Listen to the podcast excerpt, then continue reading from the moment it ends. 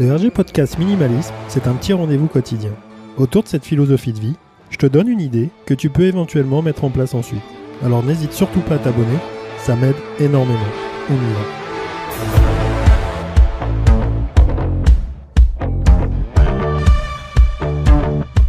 Salut, c'est Richard, le RG Podcast Minimalisme. Aujourd'hui vendredi, j'ai plus de voix, mais on va faire, euh, on va faire cet épisode. Aujourd'hui, je parle d'habitude, j'ai envie de parler d'habitude euh, de façon générale pour revenir un petit peu au, minimalisme derrière. On est, euh, on est un peu tributaire de, de nos engagements dans le sens où quand on, quand on a des automatismes, quand on a pris des habitudes, elles peuvent être bonnes et elles peuvent être mauvaises.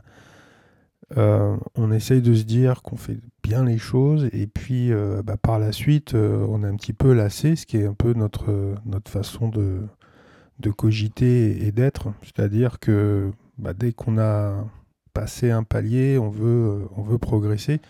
C'est ce, qui est, c'est ce qui est bon. le problème qu'il y a, c'est que on est souvent avec des, petites, des petits rituels, je les appelais comme ça, qu'on s'est mis en place euh, très très tôt. Et hum, on se retrouve un petit peu euh, à perdre du temps, parce que je reviens là-dessus, sur le temps, mais on se retrouve un peu à perdre du temps et des choses qu'on pourrait faire autrement, différemment et mieux. Et du coup, on, est un petit peu emprisonné bah, de nos engagements nous-mêmes. C'est, un peu comme l'excès euh, par rapport à beaucoup de, beaucoup de choses, comme, euh, comme l'alimentation par exemple. On arrive à, on arrive à se dire que bah, c'est comme ça, euh, depuis la nuit des temps. On va pas dire comme ça, mais on s'imagine que voilà, on a toujours pratiqué de cette façon et, et on ne se voit pas changer. le fait d'avoir sa zone de confort, c'est une bonne chose sûr, ça permet de se rassurer. Mais d'un autre côté, ça permet aussi de, bah, de stagner et, de ne pas être efficace euh, dans ce que l'on souhaite euh, faire par la suite. Euh, trouver des habitudes, des bonnes habitudes, ça demande quand même à faire du, bah, beaucoup de travail sur soi, ça c'est sûr, mais ça demande aussi voilà, de, de, demander, de se renseigner et puis de tester. Donc il y a peut-être des gens, j'en fais peut-être partie, j'en sais rien, mais qui vont passer euh, leur temps à, trouver, à chercher euh, des, des, systèmes euh, avantageux. Je crois qu'il faut rester sur quelque chose de beaucoup plus simple et on s'aperçoit finalement que dès que l'on a un petit peu expérimenté certaines, certaines choses, on revient sur bah, sur quelque chose de beaucoup plus classique finalement.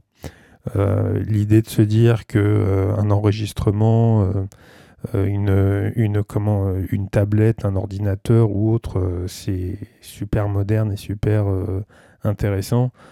ça reste quand même la version stylo-papier pour relever, noter et faire un petit peu tout ce qu'on a besoin au niveau organisation ça reste quand même le plus efficace euh, déjà pour se mémoriser les choses, mais en plus de ça pour, euh, pour pouvoir s'en souvenir.